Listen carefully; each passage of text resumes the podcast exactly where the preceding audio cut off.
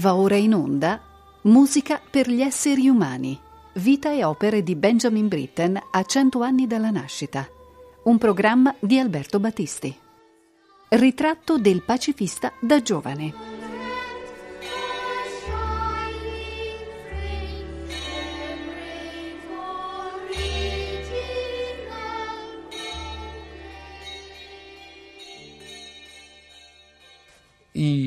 Mugs che avete sentito, cioè le tazze da colazione che sono tanto diffuse nel mondo britannico, ci hanno fatto da sigla per entrare nel mondo di Benjamin Britten. È la parte finale della sua opera per bambini, Noyes Flood, la, l'arca di Noè tradotto in italiano.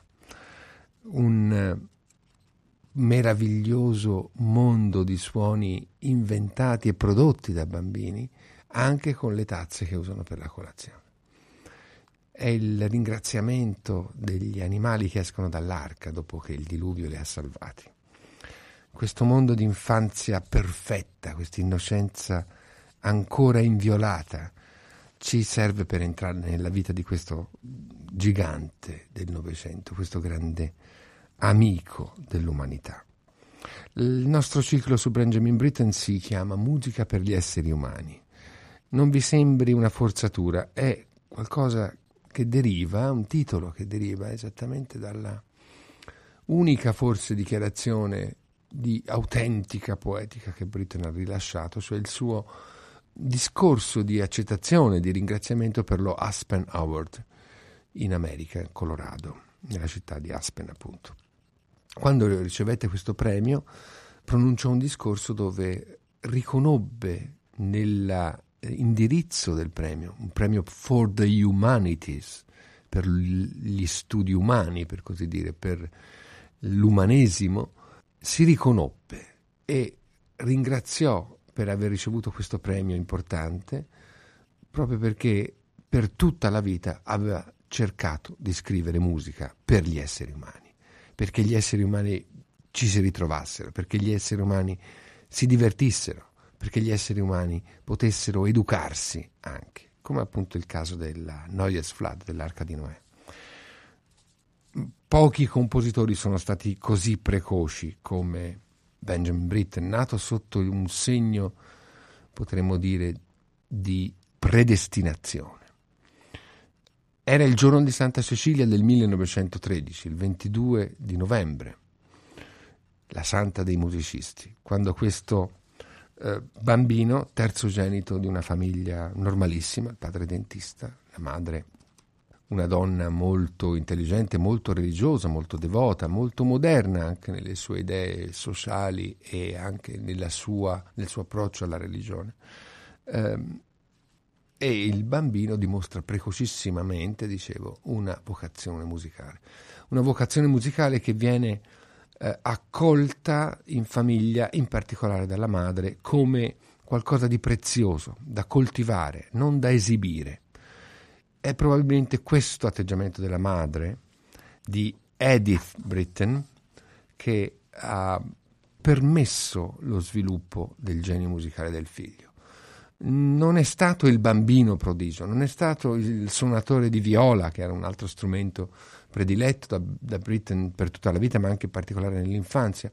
Prodigio, non è stato il bambino esibito nelle sale da concerto o promosso immediatamente per le sue incredibili doti di compositore. Sì, avete sentito bene, di compositore, perché Britten comincia a scrivere la musica come un bambino gioca con l'ego, come un bambino gioca con i soldatini, eh, mettendo note sulla carta senza nemmeno magari eh, curarsi di come queste note su- suoneranno, se suoneranno bene o suoneranno male. Il gioco dei pentagrammi delle note per il bambino Britten è qualcosa di assolutamente naturale, ancora prima che leggere e scrivere. Tanto è vero che se noi andiamo a vedere il catalogo delle composizioni di Britten, noi prima di trovare, per così dire, le opere del suo eh, catalogo vero e proprio, cioè del catalogo principale, di quello riconosciuto eh, poi pubblicato dal, dall'autore, dobbiamo attendere qualcosa come 250 lavori giovanili. 250 numeri finalmente ordinati fra montagne di carte che Britten ha lasciato e che ha impacchettato, per così dire, come lavori appunto della sua infanzia.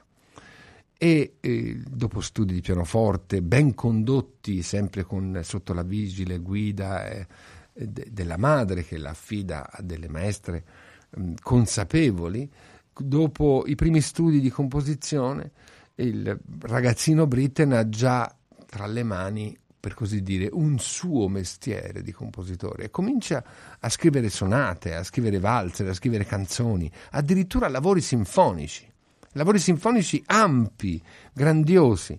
E c'è un momento della vita di Britten che ha un particolare significato e diventerà, per così dire, il momento dell'illuminazione vera e propria.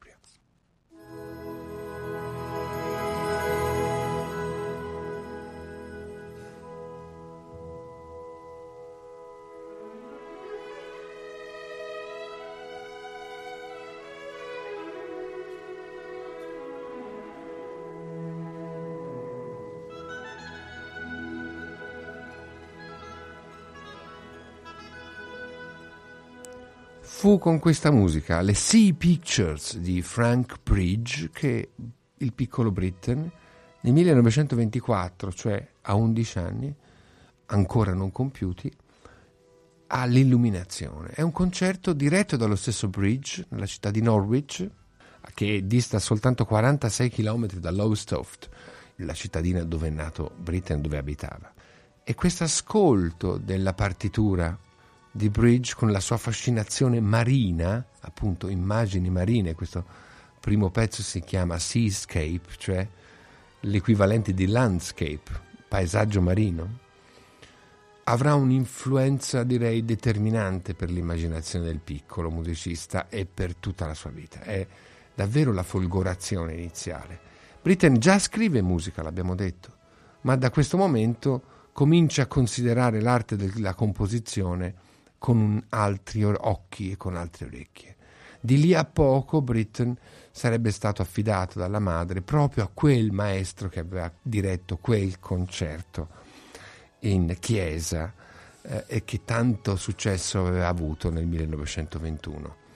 E Frank Bridge si vede arrivare davanti alla porta di casa un ragazzino con una valigia gigantesca, apre la porta e non sa davvero mh, mm, di che cosa si possa trattare. Un bambino con la valigia non è certamente un, un'immagine di tutti i giorni e scopre con sua somma meraviglia che dentro quella valigia c'è soltanto musica, tanta musica già scritta, tante composizioni. Una, una scena che potrebbe essere comica se non addirittura appartenere a uno di quei tenerissimi film di Charlie Chaplin, per esempio e il 12 febbraio del 1930, quando Benjamin, ormai un ragazzo di 17 anni, entra ufficialmente alla scuola di questo maestro che stava traghettando la musica inglese fuori dall'alveo di uno zuccheroso gusto vittoriano, ampolloso o anche dalle influenze molto intense e efficaci, di, per così dire, della fascinazione sonora dell'impressionismo francese. Per esempio, lo stesso Bridge avrebbe rinunciato a, per così dire, a seguire la linea di queste Sea Pictures proprio in quegli anni, si sarebbe allontanato da questi suoi lavori giovanili, il Sea Pictures del 1911.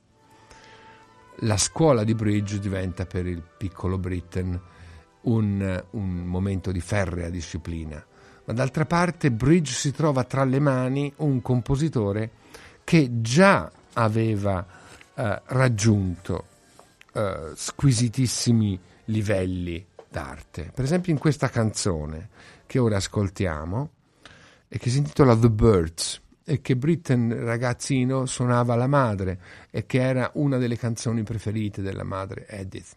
Il pezzo ha una sua ultima, per così dire, un ultimo servizio quando lo stesso Britten la eseguirà al funerale della madre di questa donna che tanto ha, ha contribuito allo sviluppo del figlio come genio musicale, ma che anche tanto lo ha condizionato con le sue idee religiose, con la sua disciplina morale, con le sue idee certamente un po' puritane. The Birds, sul testo di Walter Delamere, che è qui sono, è cantato dalla voce bianca di John Hasey e suonato da Benjamin Britten.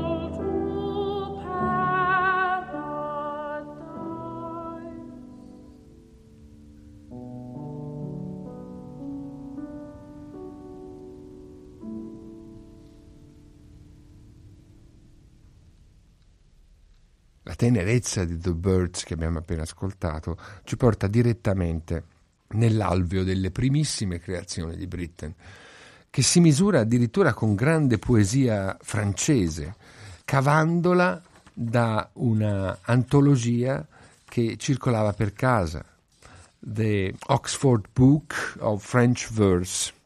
E in particolare vorrei farvi ascoltare da queste quattro canzoni francesi che appartengono ai primordi, diciamo così, della, la, anzi, meglio, la primissima maturità britannica, la precocissima maturità di, di Britain, volevo farvi ascoltare la seconda, L'Enfance. Siamo nel 1928, nell'agosto del 1928, quindi un compositore di 15 anni, ancora non compiuti.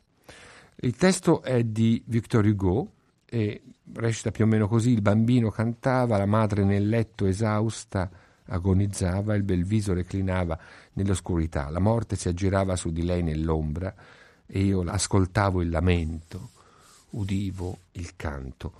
È singolare che il ragazzino di 15 anni metta in musica un testo di questo tipo, un testo in cui si parla di una madre che sta morendo. Il legame fortissimo con la madre come dicevamo, è qui tradotto in una musica con tutta la paura di perderla, di eh, recidere questo legame. Un legame che già era stato compromesso, però si badi bene, dall'educazione scolastica inglese, dal college, dove il bambino era stato allontanato prima a una scuola, per così dire, media, eh, quindi in, in, una di quelle strutture di collegio eh, britannico dove si vive giorno e notte a scuola e più tardi in una scuola che potremmo definire liceo, ancora un collegio, laddove si cominciano a perpetrare anche quelle tipiche violenze che sono tipiche appunto del, del, degli ambienti di reclusione maschile, Quei, quegli episodi di bullismo, quegli episodi anche di volgarità, di sconvolgente confronto con una realtà eh, violenta per quanto fra ragazzi. Tutto quel mondo che in Inghilterra è considerato passaggio di formazione, momento di crescita, in realtà è qualcosa che avrebbe poi determinato in Britain una ferita profonda, una ferita che è destinata però a far fiorire una musica che denuncia la violenza, una musica che fa della lotta e del grido contro la violenza un elemento guida, una vera e propria missione. Ma stiamo parlando ormai naturalmente del Britain del, della, della, grande stagione della maturità. Ascoltiamo l'Enfance allora, testo di Victor Hugo, Jill Gomez soprano, City of Birmingham Symphony Orchestra diretta da Simon Rattle.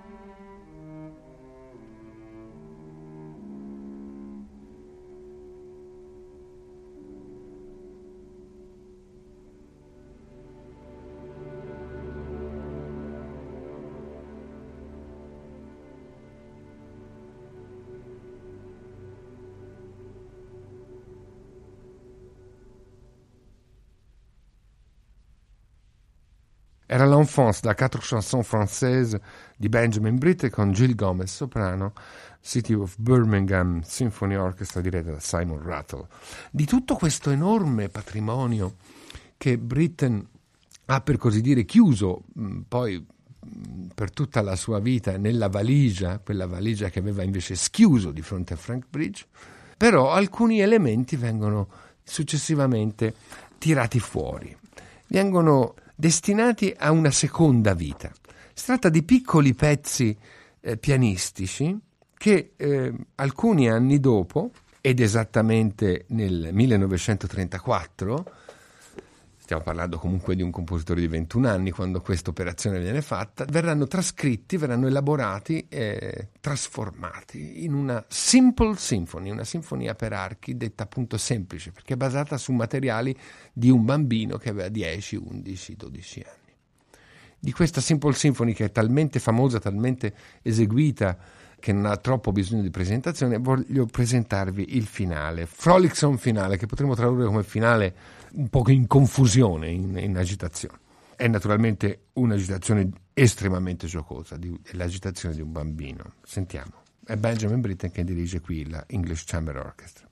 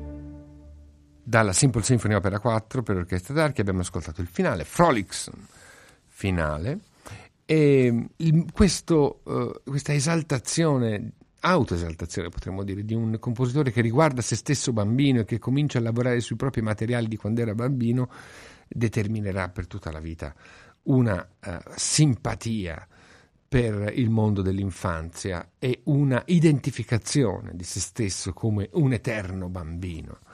Eh, tanto che quando andrà, dopo la morte della madre, già evocata, a far visita al fratello che è maestro di scuola, si troverà in questa scuola a, per così dire, giocare con i ragazzi che facevano parte della classe del fratello. E siccome il venerdì pomeriggio c'era lezione di musica, partecipa a questi venerdì pomeriggio per poi scrivere una serie di canzoni per ragazzi che chiamerà e pubblicherà come opera 7 proprio come Friday Afternoons. E da questi vi faccio ascoltare Cuckoo, il cucù appunto, con John Hesse e Michael Berkeley, voci bianche, Benjamin Britten al pianoforte. È uno di quei venerdì pomeriggi nella scuola del fratello.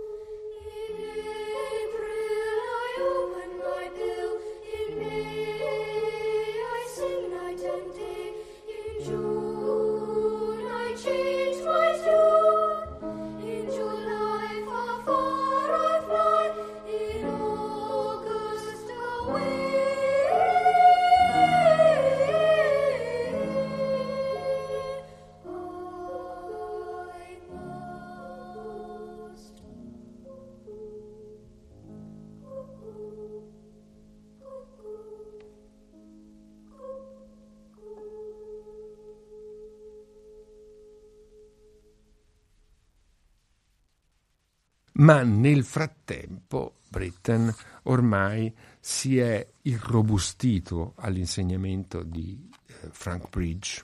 E Frank Bridge in qualche modo gli lascia capire che è il suo momento, gli, cioè, gli passa un testimone importante, il testimone del rinnovatore della musica inglese, di quel personaggio insomma che era predestinato per riportare sulla scena internazionale, sulla scena europea, la musica inglese ai livelli a cui l'aveva lasciata, potremmo dire, con un po' di forzatura certamente, ma anche con un dato abbastanza oggettivo, Henry Purcell alla fine del Seicento. Un periodo molto lungo di assenza dalle grandi scuole maestre del, della musica europea ma certamente prima di Britten si fa fatica a trovare un compositore che abbia la sua notorietà. Del resto, già nel 1934, quindi con un compositore 23enne, eh, Britten può affacciarsi con un lavoro che potremmo in questo caso chiamare di esordio internazionale. Non a caso Britten lo pubblicherà come opera 1, la prima opera affidata alla stampa, che intitola Sinfonietta piccola sinfonia, qualcosa che richiama um, un'influenza da una parte della Kammersinfonie di Schoenberg, opera 9, un pezzo leggendario, un pezzo che diventa per tutti gli autori del Novecento una pietra di paragone, ma che ha dentro di sé anche tutta un'altra cultura, che è una cultura direi opposta a quella di Schoenberg, compositore che comunque Britten osserva con interesse, così come osserva con un estremo interesse la musica di Alban Berg. E lo, l'opposizione fra questo tipo di mentalità, cioè il fascino per la severità compositiva, per la eh, intensità espressiva della musica viennese e invece una necessità di leggerezza. E questa leggerezza è ben trasparente nella tarantella che ora ascoltiamo, che chiude la, la Sinfonietta, opera 1. Eh, presentata al Festival di, internazionale di musica contemporanea di Firenze, quando Firenze era davvero una capitale, una vetrina della musica contemporanea, nel 1934. E allora la Halle Orchestra di Manchester, diretta da Kent Nagano, che esegue questa tarantella finale della Sinfonietta Opera 1.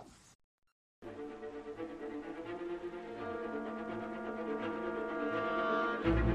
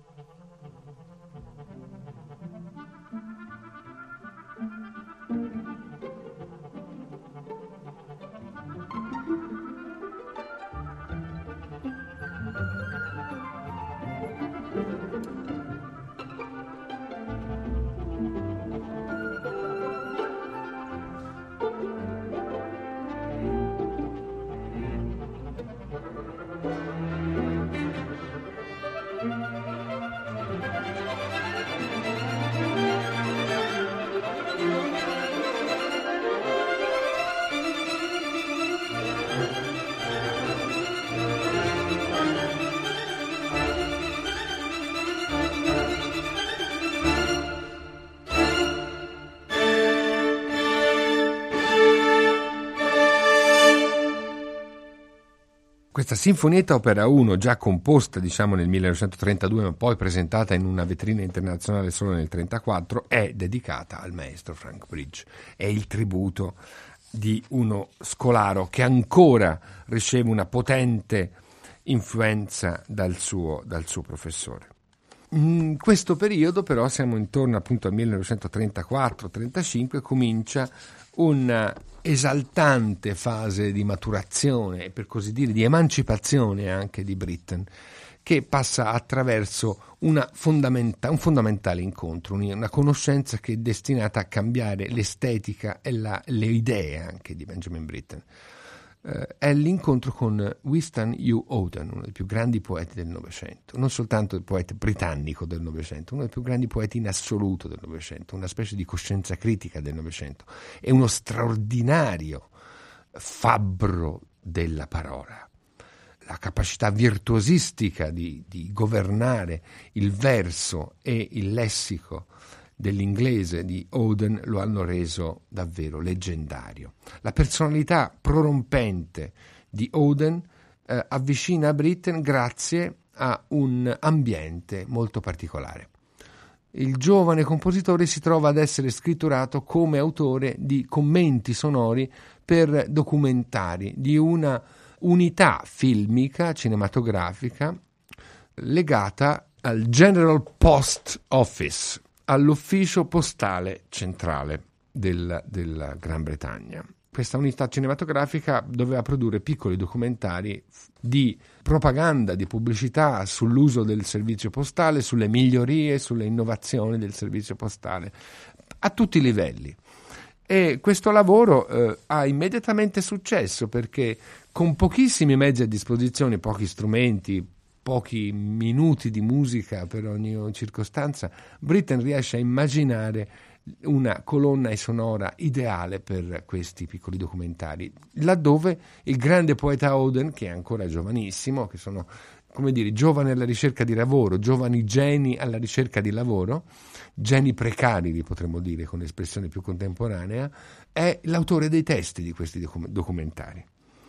Per cominciare, senza dire, la partecipazione di Oden in questo caso, Britten si mette al servizio di un piccolo cartone animato della grande cartunista tedesca Lotte Reininger, che diventerà popolarissima nell'Ing- nell'Inghilterra di quegli anni, che si intitola The Talker, è proprio un, un documentario, un cartone animato meglio, indirizzato alle giovani generazioni per l'uso della posta, per far scoprire loro attraverso appunto la fiaba eh, nel cartone animato il, il, servizio postale.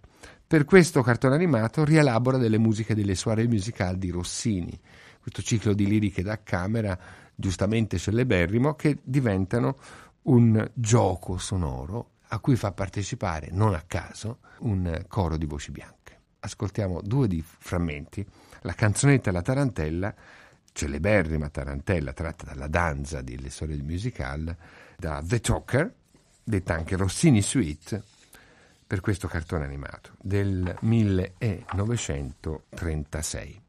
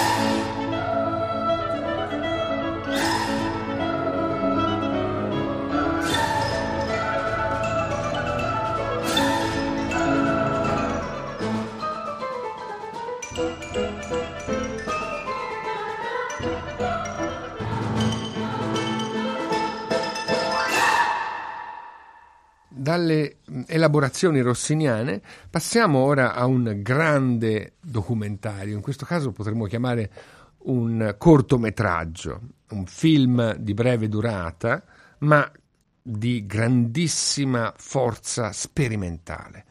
È qui che Oden esercita tutta la sua genialità. Si tratta di Night Mail, un eh, appunto, documentario sul servizio postale notturno inglese, in cui si racconta tutti i passaggi di questo servizio e quindi si mettono nel ruolo di protagonisti autentici di questo film i lavoratori. È un film che ha una forte impronta socialista, in un'Inghilterra che negli anni 30 fa emergere con potenza, con grande orgoglio la classe operaia e che vede in Oden che certamente non nascondeva le sue simpatie socialiste, e nello stesso Britain che viene sempre più eh, portato nell'alveo, diciamo così, di una sinistra, di un, di un lavoro di impegno artistico ma anche politico, due protagonisti fondamentali. Nightmail è davvero un piccolo modello di film socialista inglese ante litteram che potrebbe eh, essere messo eh, apparentato per così dire con certa cinematografia della appena nata Unione Sovietica. Ma eh, la genialità del film non sta soltanto naturalmente nella sua materia politica, sta anche nel, nella sua realizzazione e in particolare nella poesia di Oden che si accompagna alla musica nella eh, scansione progressiva del ritmo del treno, del viaggio del treno notturno che come ascolterete ora da questo esempio musicale diventa sempre più veloce, sempre più incalzante, proprio come le rotaie del treno che portano la posta da un capo all'altro della Gran Bretagna.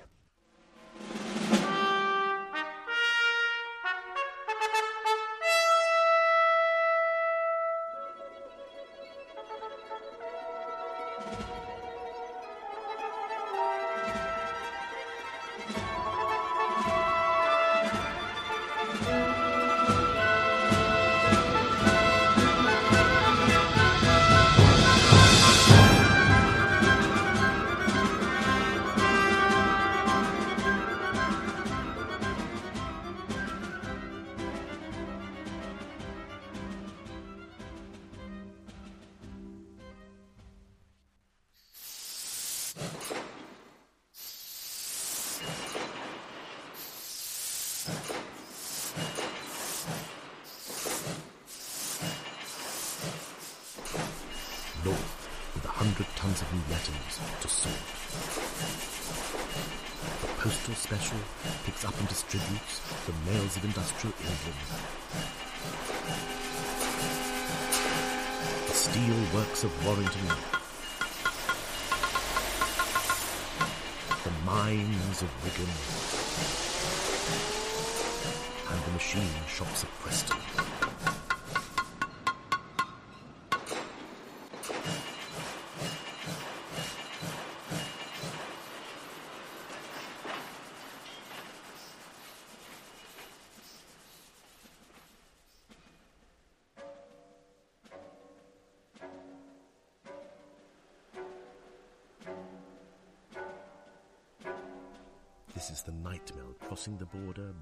Check and the postal order.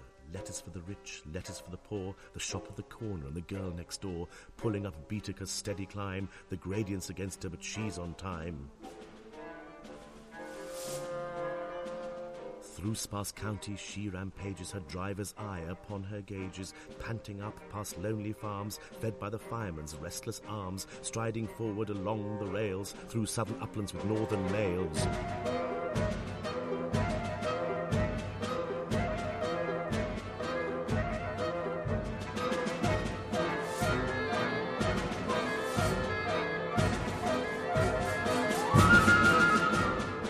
Winding up the valley to the water shed through the heather and the weather and the dawn overhead. Past cotton grass and moorland boulder, shoveling white steam over her shoulder, snorting noisily as she passes. Silent miles of wind-bent grasses, birds turn their heads as she approaches, stare from the bushes at her blank-faced coaches. Sheepdogs cannot turn her course, they slumber on with paws across. In the farm she passes, no one wakes, but a jug in a bedroom gently shakes.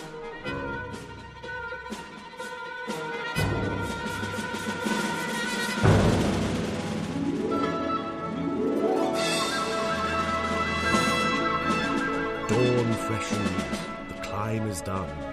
Down towards Glasgow she descends, towards the steam tugs, yelping down the glade of cranes, towards the fields of apparatus, the furnaces set on the dark plain like gigantic chessmen. All Scotland waits for her in the dark glens beside the pale green sea locks Men long for news.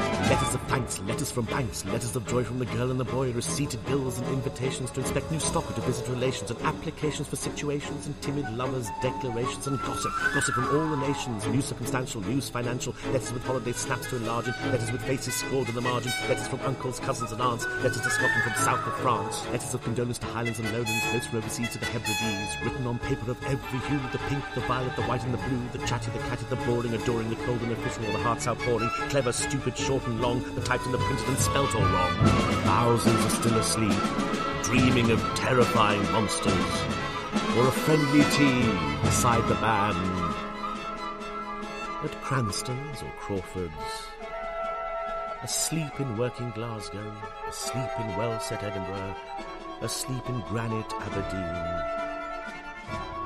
They continue their dreams, but she'll wake soon and long for letters, and none will hear the postman's knock without a quickening of the heart.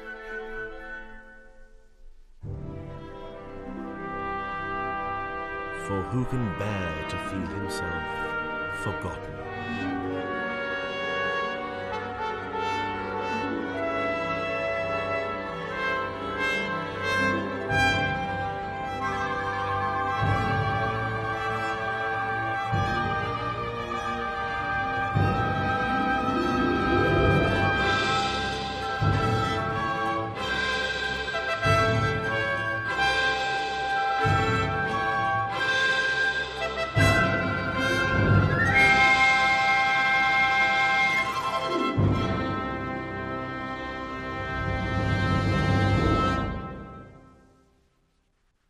Abbiamo ascoltato tre estratti da Night Mail, film testo di Winston U. Oden e musica di Benjamin Britten.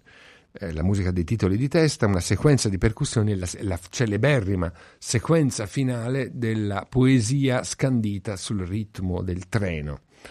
Um, e questo film fu presentato a Firenze in occasione del Maggio Musicale Fiorentino del 37 nel secondo congresso internazionale di musica, un vero e proprio evento in cui si misero a confronto tutte le tendenze nel Novecento musicale europeo, nel momento della loro massima fioritura, dalla scuola viennese a quella francese, e il rappresentante di una novità, per così dire, assoluta nel campo della produzione musicale, come era appunto la musica dal, de, per il film nel 1937, fu Britten con questo esempio illustre, giustamente mitizzato poi nel Regno Unito fino ai nostri giorni, eh, dove è considerato un classico assoluto.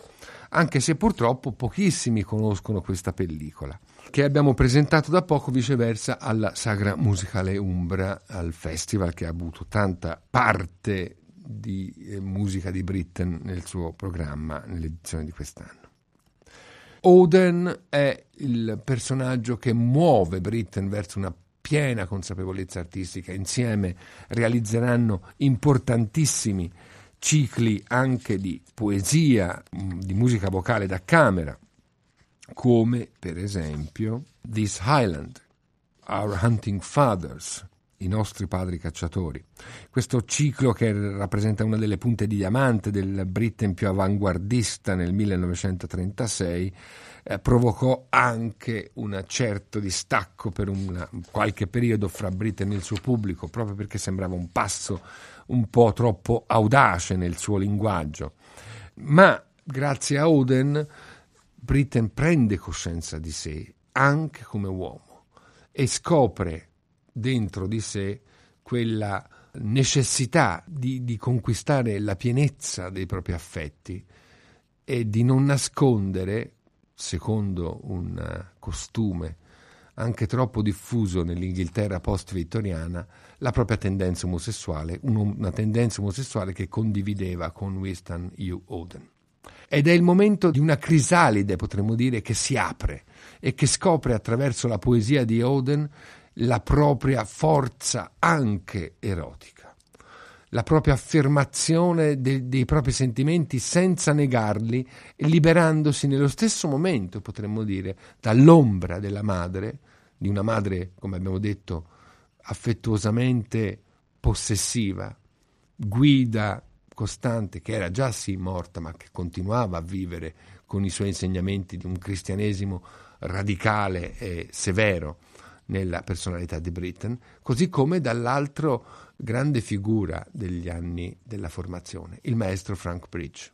E l'opera che potremmo dire di congedo da Frank Bridge è proprio le variazioni su un tema di Frank Bridge, che vengono commissionate in tempi velocissimi dall'orchestra per archi Boyd Neal in occasione di una esibizione di questa orchestra invitata al Festival di Salisburgo, quindi una formidabile vetrina internazionale, però Britten ha pochissimo tempo per scriverla, quindi prende un tema dagli idilli per quartetto d'archi del, del suo maestro e lo trasforma attraverso un viaggio vertiginoso in ogni possibile declinazione stilistica, passando dalla marcia alla bourrée barocca, alla romanza da salotto, all'aria d'opera italiana, al valzer viennese, chi più ne ha più ne metta, per poi convogliare tutta questa metamorfosi stilistica, questo gioco alla manière de, in una grandiosa fuga finale, un pezzo di altissimo virtuosismo per un'orchestra d'archi, ma che è anche una rivendicazione, per così dire, della propria totale ormai autonomia di creatore. Sentiamo un po' di queste variazioni, dall'introduzione e tema fino al valzer viennese, perché vi rendiate conto via via di questa eh, metamorfosi appunto degli stili nel lavoro di Benjamin Britten.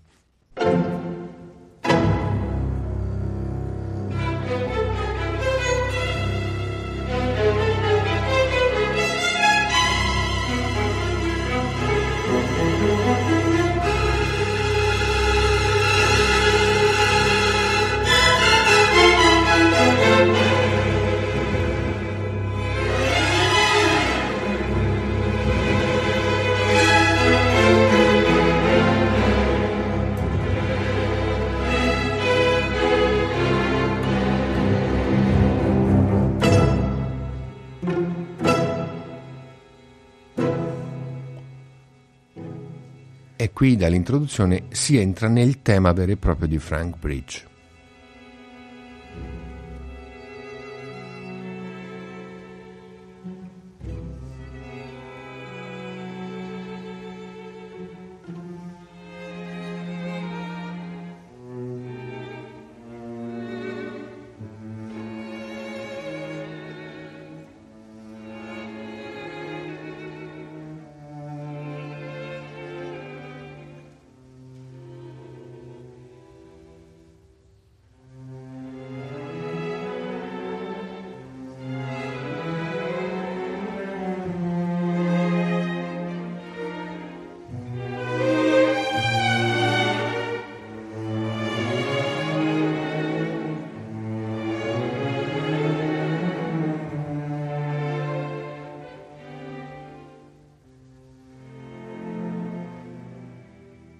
Passiamo ora all'ascolto della seconda variazione.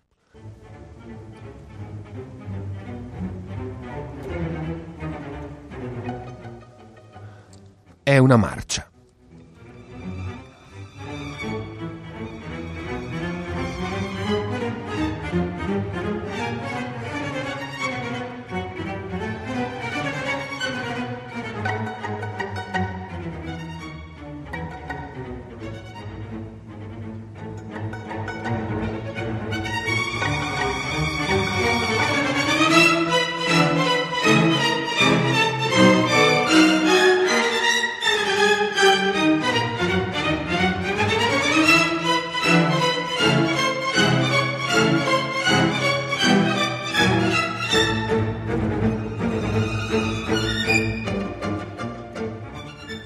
Poi dalle asprezze quasi espressionistiche di questa marcia, un po' grottesca, si entra nella dolcezza totalmente opposta di un salotto con la romanza.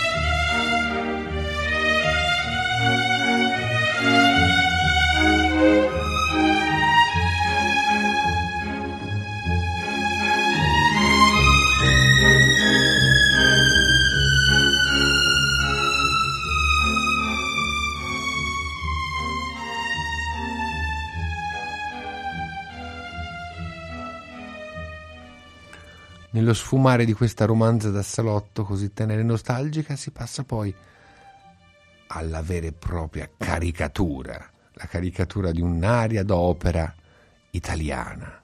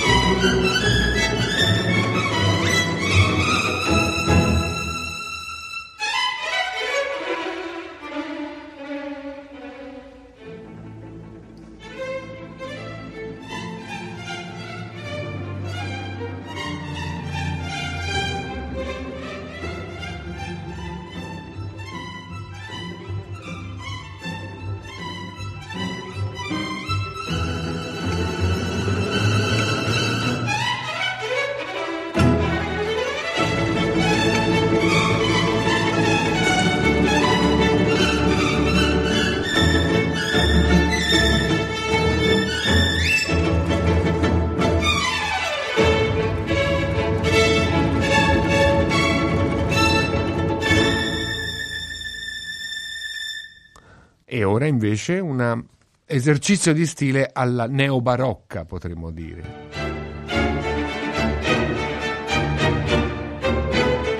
Una burrée.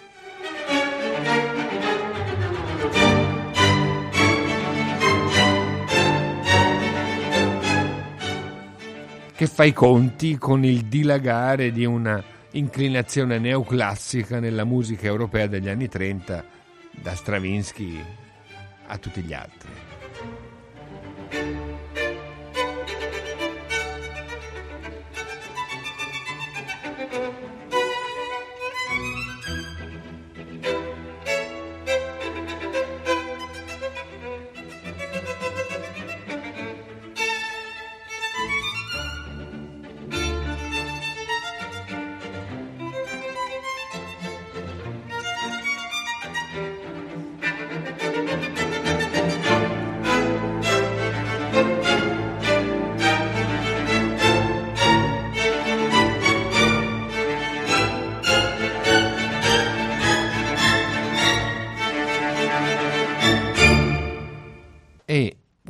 Ultimo ascolto dalle variazioni Frank Bridge,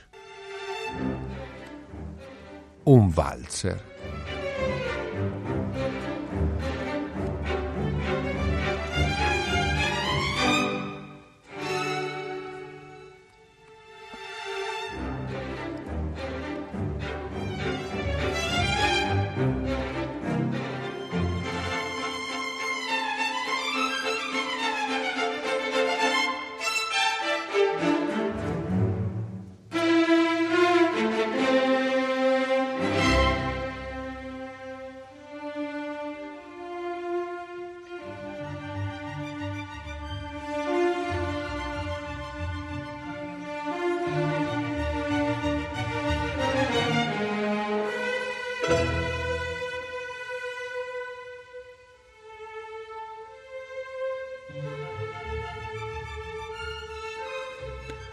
Britten scrive, anzi, Wiener Walzer, cioè valzer viennese, a sottolineare una matrice, per così dire, eh, straussiana, ma ovviamente da quello che state ascoltando più maleriana forse, eh, nella rivisitazione fantasmatica del valzer viennese.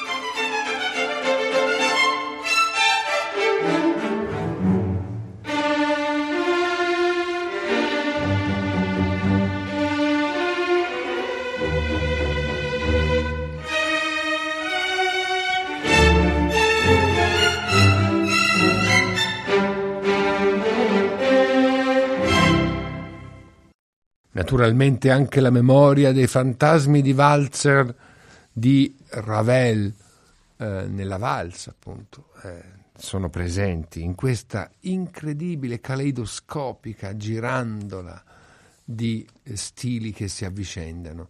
Uno di quelle cartine di tornasole che rivelano Britten come un formidabile eclettico, cioè che sa catturare da, da ogni angolo della musica, da ogni scatola della musica, i materiali per la sua musica, ma è indiscutibilmente Britten.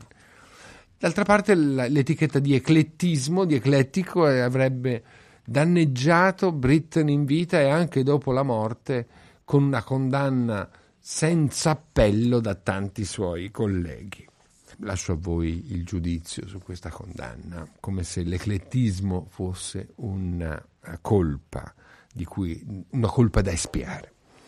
Ma chiudiamo la nostra trasmissione con un momento in cui le sollecitazioni poetiche, intellettuali, culturali, politiche e anche erotiche, sessuali, che provengono da questa eh, personalità coinvolgente, avvincente di Oden su Britten, finalmente trovano anche la loro applicazione in un'opera davvero capitale della, della giovinezza di Britten, un'opera liberatoria a tutti gli effetti.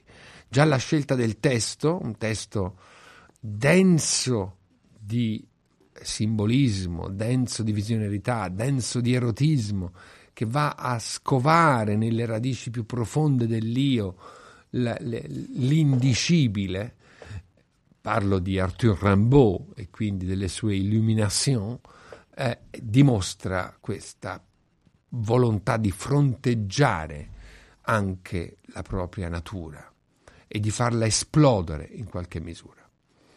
È una composizione che sta a cavallo fra la fine di questo primo periodo inglese di Britain e la sua partenza per gli Stati Uniti l'Europa sta precipitando di nuovo nel gorgo della guerra. Britten, Oden, Isherwood, Steven Spender, un gruppo di giovani intellettuali britannici di chiaro orientamento socialista e soprattutto pacifista hanno già condannato violentemente e ha lavorato anche nella propaganda contro la guerra civile spagnola, sostenendo i ribelli e repubblicani. Hanno visto affacciarsi il mostro nazi-fascista sul, sul continente e sentono ormai irrespirabile l'area europea, per cui tutti quanti decideranno su, come dire, trascinati in qualche modo da questa ricerca di una terra promessa, della libertà, della democrazia, della giustizia che sarebbero stati gli Stati Uniti d'America, da Oden, da Winston U. Oden. Ebbene, Les Illuminations di Rimbaud messe in musica da Britten sono l'opera di cerniera fra questo addio al vecchio continente e la, la carica di speranze verso il nuovo continente. Il nuovo mondo sarà l'argomento della prossima puntata di questa piccola vita radiofonica di Britten. Ma in questa musica, di cui non sentiamo purtroppo per ragioni di tempo l'integrale, ma una selezione delle varie liriche, originalmente pensate per voce di soprano eh, e interpretate da Sophie Viss come prima appunto cantante sulla quale Britten modellò queste liriche, poi divenute celeberrime e eseguite pressoché in modo univoco con la voce di tenore grazie a qualcosa che era successo nel frattempo, cioè alla, allo sbocciare di una, prima una conoscenza, un incontro e poi un vero e proprio amore, un amore destinato a durare tutta la vita, che diventa complicità, che diventa collaborazione, che diventa scambio permanente fra Peter Pierce, il tenore, e Benjamin Britten. E in qualche modo con Les Illuminations Britten esprime la propria dichiarazione d'amore verso Peter Pierce. Uno degli episodi che oggi non ascolteremo, che è Being Beauteous, è davvero una descrizione, per così dire, del fascino fisico di, di Peter Pierce, mentre un'altra che invece ascoltiamo, Antique, dietro questa immagine di un efebo, racchiude il fascino subito da Britten per un ragazzo che aveva conosciuto proprio in occasione del congresso di musica eh, contemporanea a Firenze nel 1934, cioè Wolf Scherchen, il figlio del grande direttore Hermann Scherchen, che rappresentò per Britten uno dei primi grandi turbamenti della sua vita, per così dire, sentimentale. Entrambi, il ragazzo e ormai l'uomo mm, Pierce, sono presenti in questa dichiarazione, potremmo chiamarlo con termine più contemporaneo, coming out di Britten attraverso i suoni, attraverso la musica. Les Illuminations le ascoltiamo nell'interpretazione di Ian Bostridge con i Berliner Philharmoniker diretti da Simon Rattle. La sequenza che ho scelto è fanfara, l'introduzione, questa fanfara per soli archi, perché son, si tratta di un'orchestra di soli archi, Ville, Phrase, Antique, che è un po' il ritratto idealizzato del giovinetto Wolf Scherchen, Royauté, Marine e infine Depart, cioè l'addio, la partenza. Il congedo, lo stesso congedo che rivolgo a voi, dandovi appuntamento alla prossima settimana per la seconda puntata che sarà dedicata all'America.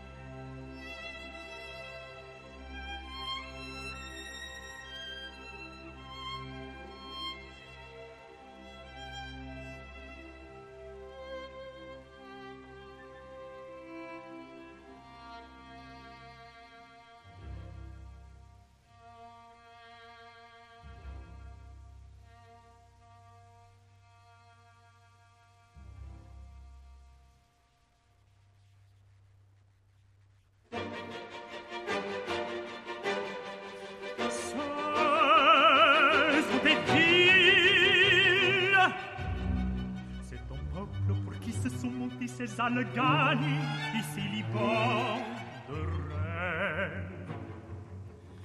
Ce sont des villes, des chalets de cristal et de bois se meuvent sur des rails des poulies invisibles.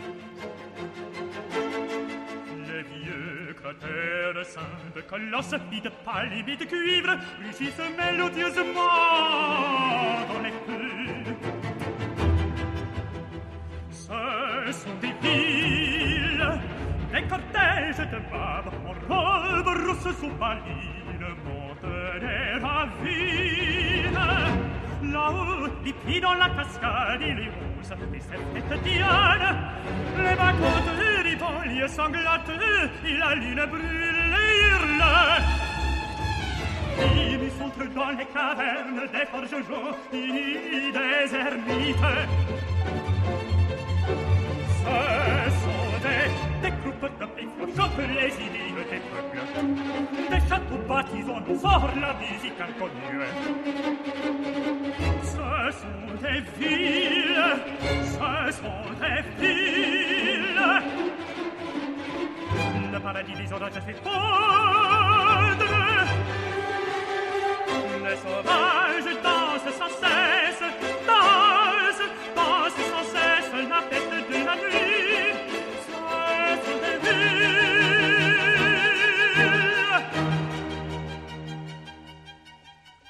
Quel bon bras, quelle belle me rendra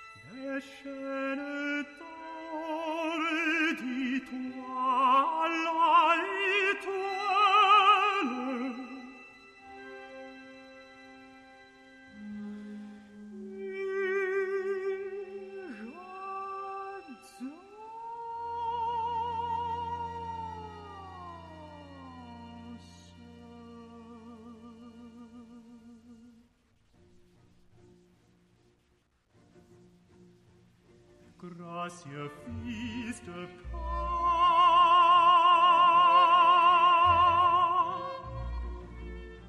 autour de ton front couronné de fleurettes si de perles, tes yeux,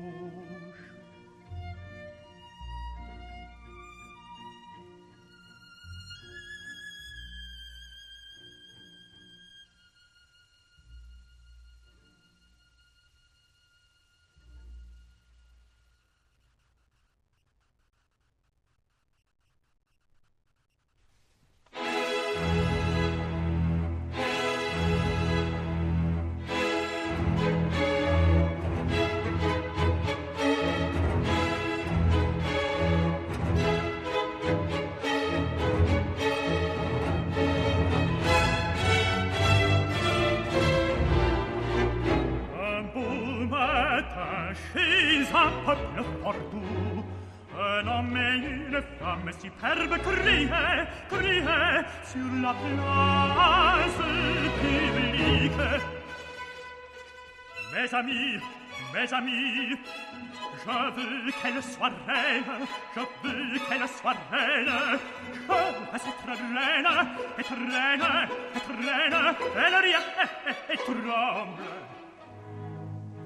Ils parlaient aux amis de révélation, des preuves terminées.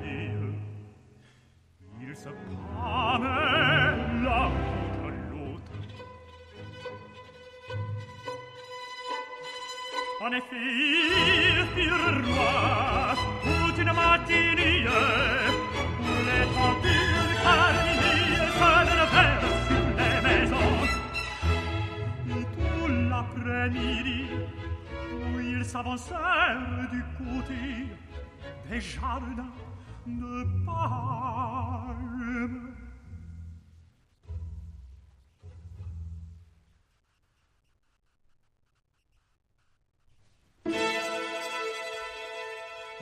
Chardal, Jean-Hit, Titre, les troupes assis, Tarchan. Matin légumes, soulève les souches, les ronces. Les courants de la lande, les ornières, immense, tigre, flic. Ils circulèrent, herlèrent,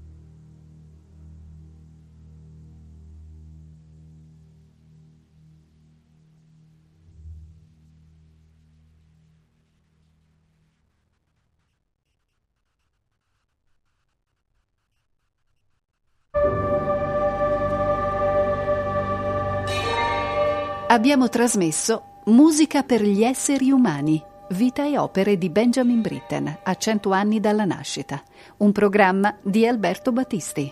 Ritratto del pacifista da giovane.